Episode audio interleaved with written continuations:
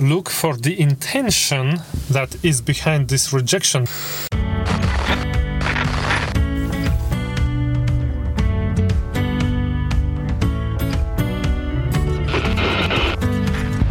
The fear of rejection.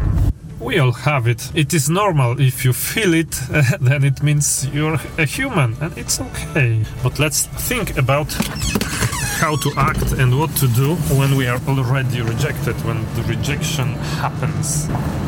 It's the moment we all fear, but there's a way of judging those rejections as important and also as not important at all. I will tell you how to do it.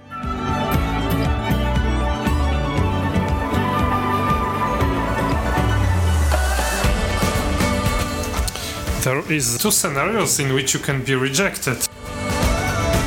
The first scenario is the one in which you are selling something, you are pitching something, and um this scenario has rejection built in really because if you uh, ever tried to sell something, you will know that uh, the funnel, the sales funnel at the beginning is very, very large.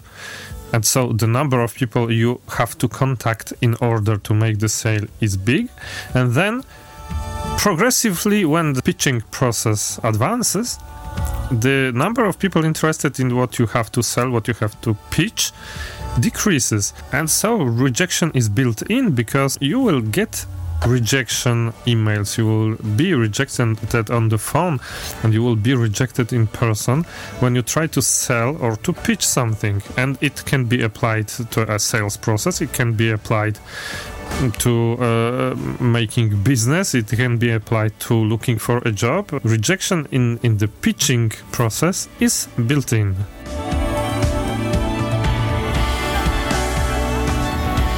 The second scenario is is a little bit more challenging interpersonally because it's when you have an ongoing relationship and then someone rejects you.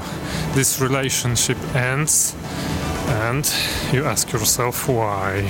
And in this second uh, mo- more difficult case you should look for the intention that is behind this rejection because if the people with whom you are in a relationship it can be a business relationship or a personal relationship if those people have something against your behavior something against how you react to things they will probably try to uh, improve it somehow to inform you that that is something going wrong and you should change something maybe to save this relationship. On the contrary if you are surprised by this rejection, it means that it was planned long before and that actually what you are hearing is some kind of a good reason that those people have found to inform you about the rejection, and it's not the real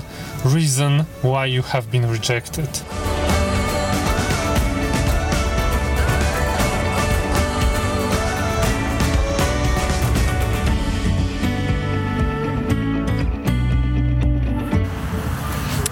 So let me summarize. If you are pitching to someone, you are selling something, you have to be ready to be rejected. That's the way it is. And so you will send a hundred emails and you will receive 10 replies and one will be interested the rest not at all but if you have an ongoing relationship and you fear being rejected it's better to think about it uh, like that. If the person with whom you have the relationship is really interested in you and in this relationship, this person will not suddenly reject you. This person will try to improve your rela- relationship, will give you hints and information, will communicate with you openly to say what should you change if you want to keep this relationship, what are her or his expectations towards you, etc. And if you are surprised by a rejection, it really means that this relationship was not important for the person or for the company that is rejecting you. And that's all.